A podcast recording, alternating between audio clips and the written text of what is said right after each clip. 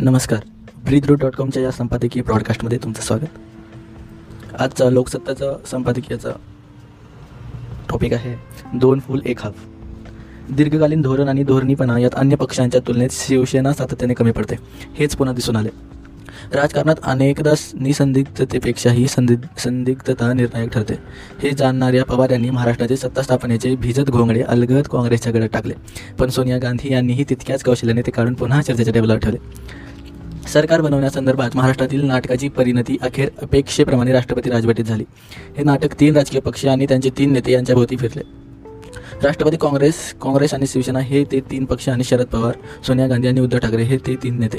या तिघांच्या नाटकात इलेक्ट्रॉनिक माध्यमांनी आपल्या परीने रंग भरला खरा. पण मूळची संहिता मसालेदार असल्याने त्यात अपेक्षेपेक्षाही अधिक रंगत आली.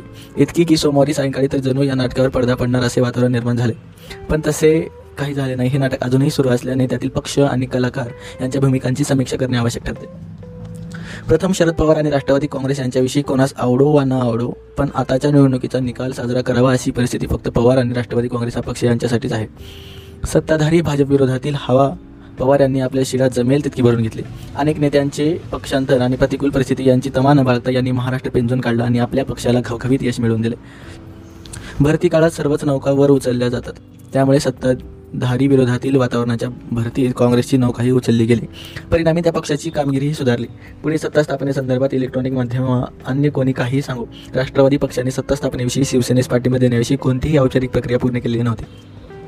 शरद पवार यांचे म्हणणे होते ते इतकेच की काँग्रेस जर सत्ता स्थापण्यास पाठिंबा द्यायला तयार असेल तर आम्हीही देऊ. अशी भूमिका घेताना त्यांनी नैतिक मोठेपणा दाखवण्याचा प्रयत्न केला.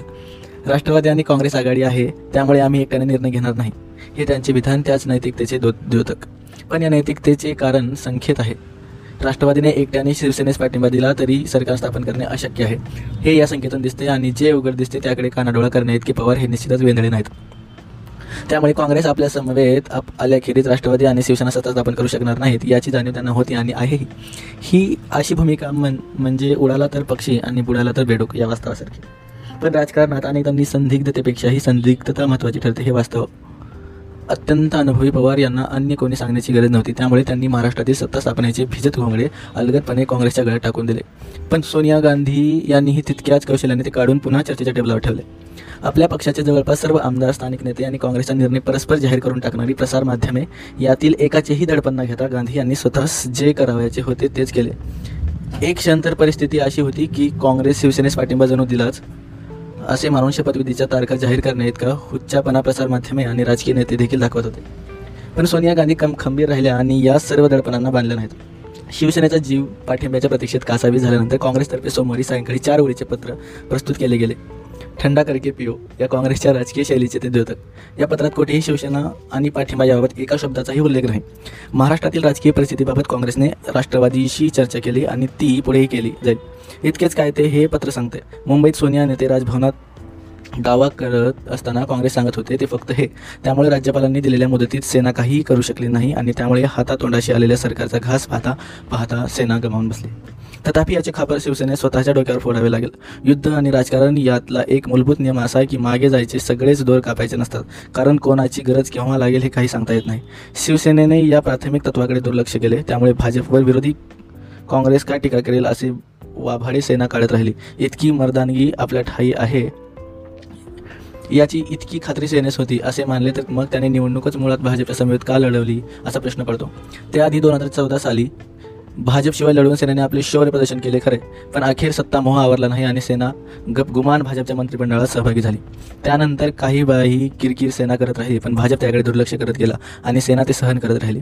या कथित अपमानानंतरही सेनेने गेल्या मे महिन्यातील लोकसभा निवडणुका भाजपचा हात हातात घेऊनच लढल्या आणि हे दोघेही पुन्हा सुखी संसाराच्या खोट्या अना घेत राहिले. पण हे नाटक निभावण्या इतके चातुर्य आपल्या ठाई नाही. हे सेना नेत्यांनी पुन्हा सिद्ध केले आणि विधानसभा निवडणुकीच्या निकालानंतर भाजप समवेत नांदायला नकार दिला. या नाटकातील खरा कळसाध्याय म्हणजे काँग्रेस आणि राष्ट्रवादी यांचा पाठिंबा गृहीत धरणे हा.